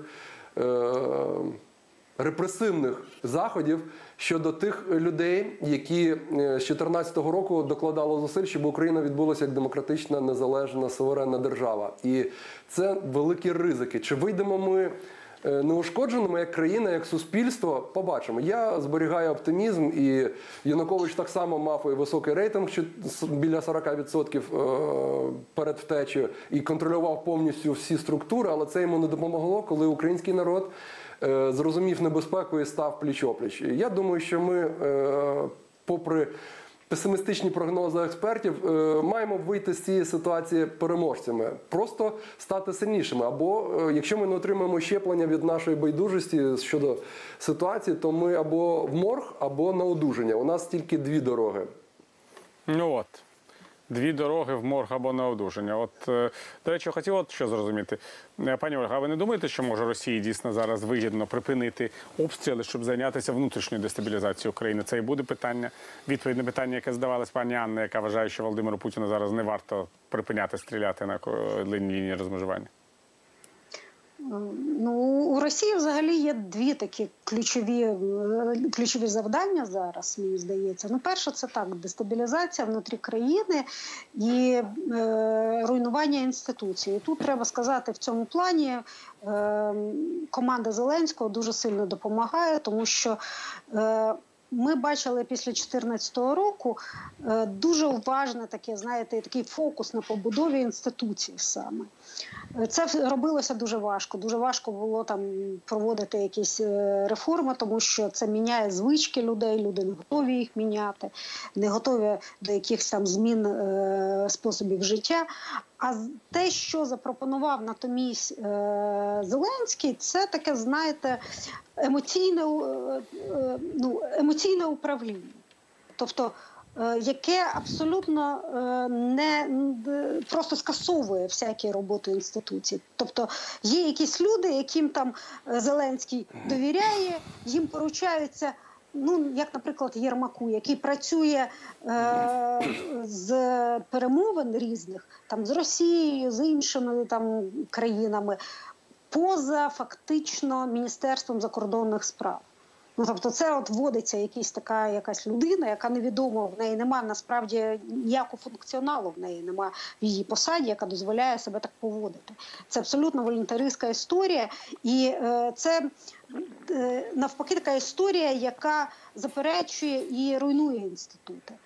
Е, Ну а друге, що Росії власне потрібно, це вивести Росію взагалі, е, ніби як поставити над конфліктом, поставити в, таку, знаєте, позицію спостерігача, гаранта, кого завгодно. Власне, всі конфлікти на пострадянському просторі, які ми знаємо, які вдалося Росії е, отримати переваги, це і Придністров'я, і Абхазія, і Грузія. Це та ситуація, коли Росія е, в очах міжнародної спільноти виставляла себе як гарант якійсь там безпеки. Тобто, коли вона виступала як е, не сторона конфлікту, як це є зараз в Україні, як це вдалося тримати всі ці попередні роки. А як гарант безпеки, гарант дотримання якісь домовленості. І от здається, що е, Зеленський, підписуючи от, от навіть оце перемир'я, яке не з Росією, ще раз підкреслюю. Там фігурують Ордло, там фігурують збройні формування Ордло. Там нема слова Росія. Можливо, воно з'явиться пізніше, не знаю, але зараз його там немає. Він всіляко також сприяє Росії вихід в оцю позицію спостерігача, гаранта кого завгодно. А це, в свою чергу, дозволяє Росії е, провадити далі політику про відмінність санкцій. Тому що якщо вона не є стороною конфлікту, а є гарантом, то чого санкції до Росії? Ну, робіть санкції до там, я не знаю, якихось керівників адміні... оцих окупаційних адміністрацій, всіх цих пушиліних, ще когось, от до цієї всієї мілкоти. Ну і все, а Росія, типу, до. От, власне, от до цього все робиться. І в цій ситуації я бачу, що якось таке враження, що е, Зеленський і його адміністрація робить все, аби от допомогти Росії саме от виході з під санкцій, виході е, з е, статусу учасника конфлікту. Ну і очевидно, що це просто сприятиме тому, що цей конфлікт, по-перше, а, затягнеться, по-друге, він е, буде впливати більше на Україну ніж на Росію. Тому що зараз цей конфлікт Росія несе зараз свою частку негативу від цього конфлікту. Вона потерпає економічно, вона потерпає від санкцій. Якщо вивести, то тільки Україна буде потерпати від того, що територія зайнята, що ми не маємо доступу до своїх ресурсів, ми несемо економічні збитки. Так як це було з Молдовою після Придністров'я. Дякую, пані Ольга. Дякую учасникам цієї частини нашої програми. Анна Малєр, юрист-кримінолог. Е, Дякую. Андрій народний депутат восьмого скликання. Дякую. І Ольга Лень, журналіст. Дякую ще раз. І е, пропоную зараз нам перейти до розмови із глядачами, які можуть долучатися і ставити свої запитання е, телефоном та скайпом. От. Є у нас вже перше питання, будь ласка. Да, бачу глядачку. Вітаю. Будь ласка. Ви в ефірі. Я бачу пані, пані скайпом, вона може задавати питання. Е, е, Це Пані ви, так. Віктор, Так, будь ласка, будь ласка. доброго вечора, пані Віктор. От, Можу шалом сказати. Е, Я за- поставила питання стосовно можливої капі- капітуляції 27 червня. Липня. Що ви маєте? Липня. Стоп. Я. Ну, ми тільки що детально це обговорили. Мені тут нема чого додати. Ми не знаємо, в принципі, як буде виглядати ця ситуація. Я е, вже неодноразово говорив, що тут Росія не програє в цій ситуації, тому що якщо українські війська будуть відповідати на обстріли, які, на мою думку, продовжаться з російської сторони, то тоді е, Росія буде звинувачувати Україну в тому, що вона не виконує своїх зобов'язань і по мінських угодах, і по припиненню вогню. Росія це продовжує робити. Вона буквально сьогодні говорила про те, що Україна вийшла з, з мінських угод. Якщо Україна не буде відповідати, ну це напруга е, між суспільством і владою. Обидва ці варіанти Росію е, влаштовують. Поки що говорити про якусь капітуляцію не доводиться, але про наслідки е, того, що буде з цим припиненням вогню, можна розмірковувати. Тим більше дійсно я погоджуюся з учасниками нашої програми. е, Говорити про те, що Росія припинить вогонь, не доводиться. Тому що якщо вона припинить вогонь, вона втратить реальне єдине такий важель впливу на Україну. От і все. Тому що Донбас без вогню, без низької навіть інтенсивності воєнних дій, він в принципі перестає бути важливою політичною темою для українського суспільства. Він перестає давати якусь користь тим силам, які говорять, що треба домовлятися з Москвою, припиняти війну.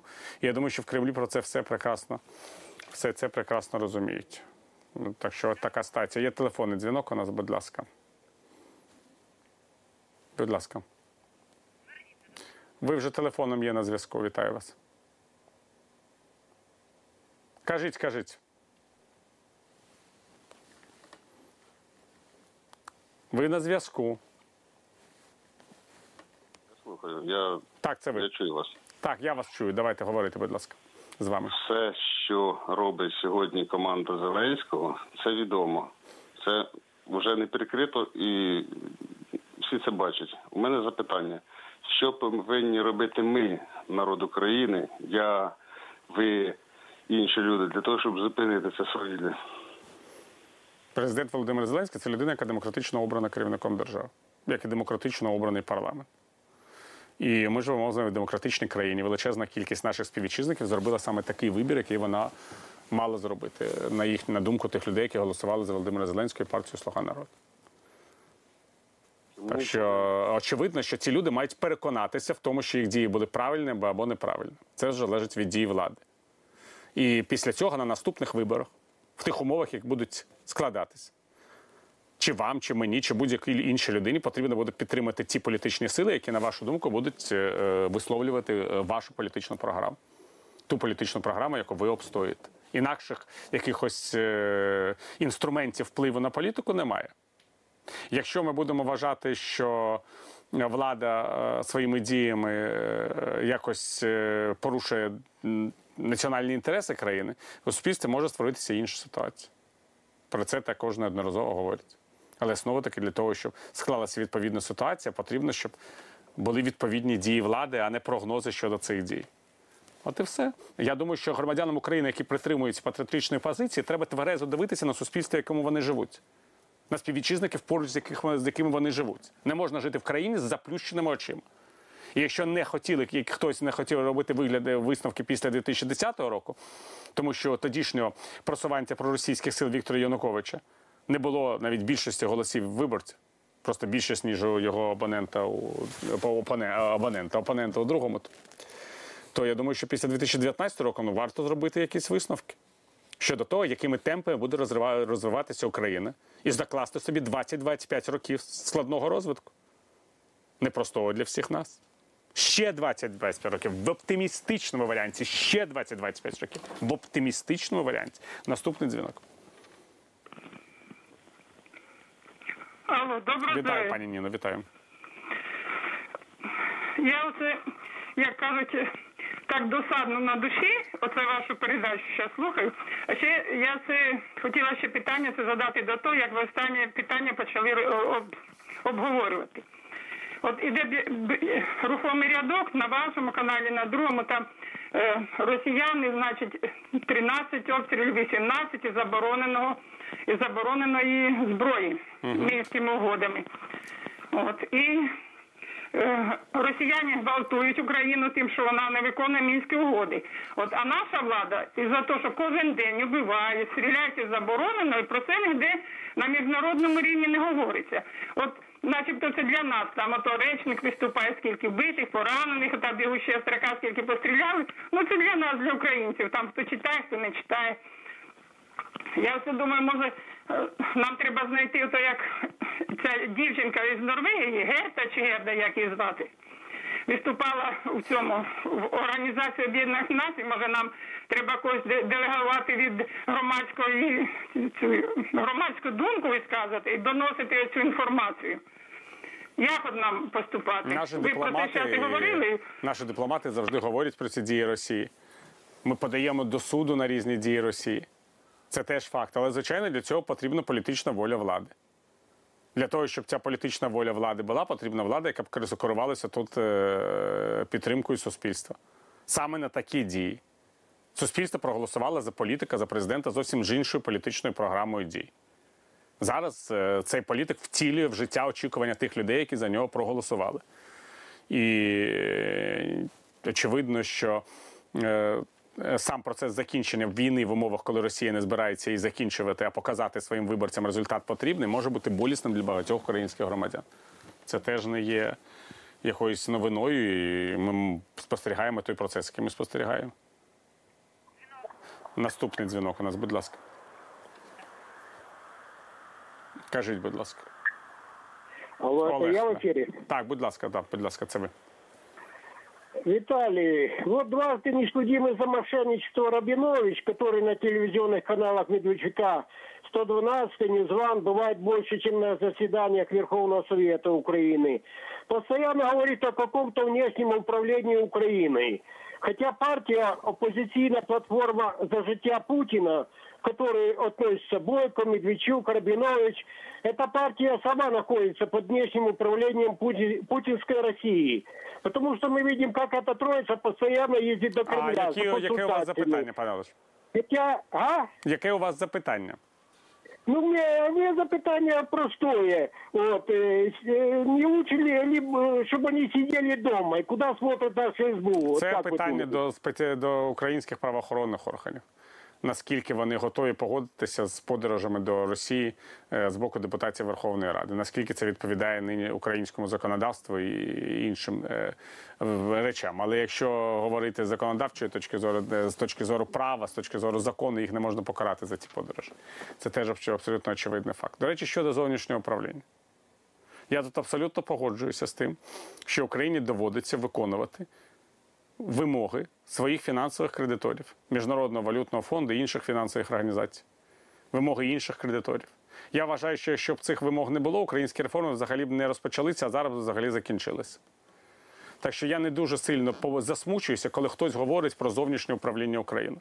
Українці живуть за рахунки того, що їх кредитують міжнародні фінансові організації. Якщо б цих кредитів не було, українців зараз би не було б пенсій, бюджетних зарплат, тому що українська економіка вибудована таким чином, що українці не можуть заробити самі на себе. І головна вимога цього зовнішнього управління західного до українців та почніть вже врешті-решт заробляти самі, що вам не потрібно було у нас позичати. Або навіть інакше, що ви могли позичати так, як позичають Сполучені Штати, до яких всі бігають, щоб їм позичити гроші. Тому що знають, що економіка Америки є такою, що вони обов'язково віддадуть з відсотками. Ось таку економіку нам потрібно з вами перетворюватися. А поки ми просто на утриманні міжнародних фінансових організацій, дякуючи багаторічній роботі таких шановних панів, про яких е, запитував наш е, е, глядач. Телефон у нас є з окупованої території, будь ласка. Кажіть ви в ефірі. Добрий вечір, пане Віталій. Добрий вечір. Е, Ось на окупованій території розпускають плітки, що пан Порошенко готовить переворот. Е, яку, кому це, як ви думаєте, кому це вигідно? Росіянам чи олігархам, чи може деяким ще групам? Ну, це Дякую смі- за відповідь. Це смішні, звичайно, чутки, тому що в Україна це не та країна, де можна провести переворот державний. Я вже не кажу, що тут просто це неможливо з точки інституційної точки зору. Та й скажіть мені, будь ласка, якщо навіть собі уявити якийсь державний переворот в Україні, що буде з урядом, який буде сформований в результаті такого перевороту? Хто йому дасть гроші? Як він буде існувати наступного дня? Яким чином він буде взагалі виходити з економічних і політичних проблем? Я вам знову нагадую, Україна існує дякуючи підтримці міжнародного співтовариства. Нелегітимна влада в Україні приречена на крах. Звичайно, абсолютно інша ситуація, якщо відбувається народне повстання, як це було 2013-2014 року. Але нагадаю, що підсумки всього цього народного повстання були схвалені по суті у Верховній Раді України, яка так під тиском громадськості, але змушена була піти на шль- шляхом відновлення українського державного суверенітету після того, як колишній президент Віктор Янукович намагався продати цей суверенітет Володимиру Путіну. І все це відбувалося ще в час, коли президент України тодішній залишив територію нашої країни і переховувався у агресора. Так що е, наскільки ця пропаганда важлива, можливо, для того, щоб показати нестабільність в Україні, тощо це абсолютно логічно. Будь ласка, е, наступний телефонний дзвінок у нас. Доброї ночі, Доброї ночі. Так. У мене таке питання. От ми всі знаємо про джерело наших негараздів. Це, ну, це війна, олігархи, корупція. Ну і COVID-19 так вийшло. У мене питання, чому влада нічого от з тим, зовсім нічого з цим не робить? З чим саме? Навпаки, вона дає зелене світло цим проявам. Ну, от олігархам, корупції, ковіду е, цьому. Вона ж нічого не робить. Влада прийшла Це до влади, було. дякуючи домовленостям українських олігархів, які володіють українськими інформаційними ресурсами, за підтримки яких Володимир Зеленський став таким популярним, яким він став. Він створений українським телебаченням, яким володіє Ігор Коломойський. Інші олігархи також не заперечували проти цієї кандидатури, як ми знаємо, і теж абсолютно позитивно до неї ставилися, хоча б тому, що негативно ставилися до попередньої влади. Як влада може боротися, як можуть е, бджіли боротися проти меда? В даному випадку навіть мед проти бджіл. Це дуже дивне запитання.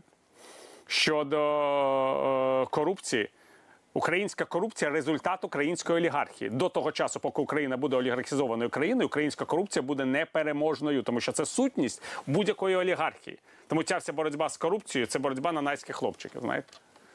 Дуже комічна. Україна буде залишатися однією з найбільш корумпованих країн Європи, саме тому, що нею володіють олігархи. Саме тому 2014-2019 років знижувався рівень корупції, тому що олігархи на короткий період були відсторонені від впливу на політичний процес.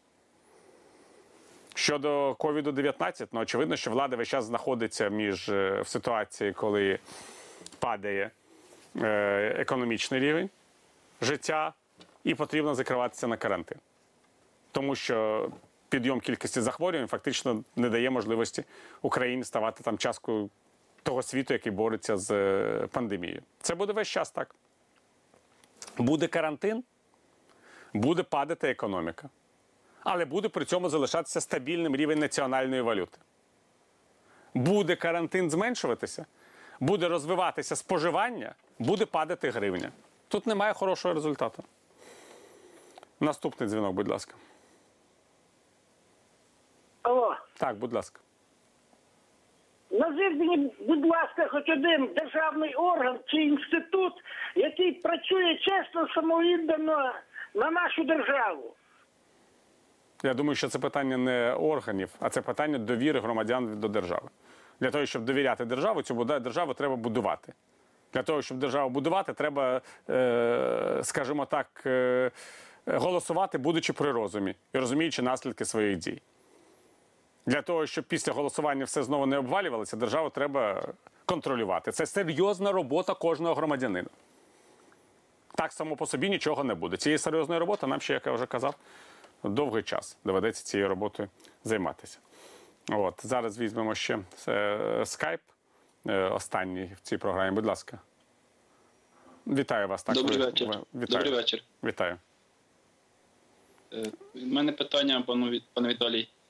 Е, Якщо в Китаї прийде до влади такий керівник, як Путін, е, що ви порадили сусідам е, Китаю і західним країнам ем, в такому плані діяти з огляду на е, історію подій в Україні? Ви в Китаї І- вже давно такий керівник, як Путін. Китаєм керує комуністична партія Китаю, з якою ніякий Путін не зрівняється з точки зору авторитарного управління і контролю над суспільством і державою. Щодо ж якихось інших е- дій, не забувайте, що Китай це держава доброву такої залежить від економічного розвитку. Тому Китаю абсолютно не потрібно е- створювати глобальну нестабільність в світі, тому що ця глобальна нестабільність вона призведе до е- стрімкого падіння китайської економіки. Так що я не думаю, що це питання в тому, що е, Путін не Путін. Китайські комуністи прекрасно розуміють, що їхня влада базується на тому, що вони забезпечують економічний розвиток власної країни. У Путіна такої можливості немає, тому що Росія економічний карлик у порівнянні з Китаєм чи Сполученими Штатами. І Путіну доводиться просто хуліганити, тому що це хуліганство це єдина можливість довести світу, що Росія щось себе уявляє, окрім е- такої великої бензоколонки, яка вже теж скоро буде нікому не потрібна. А у Китаї абсолютно інші важелі впливу на світову економіку, інші політичні можливості. І можливості інвестувати в світ, якщо там згадати роль Китаю в Африці, в Азії. Е, Це абсолютно інші можливості експансії. Китай прекрасно ці можливості задіє.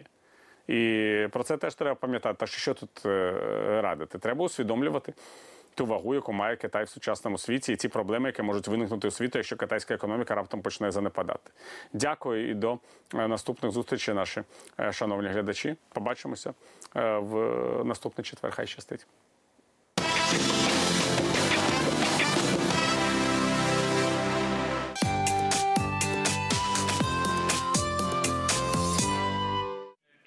У Миколаєві підписали контракт на будівництво патрульних прикордонних катерів для МВС України у рамках урядового проєкту посилення системи морської безпеки та охорони кордону. Загальний бюджет проєкту 136 мільйонів євро.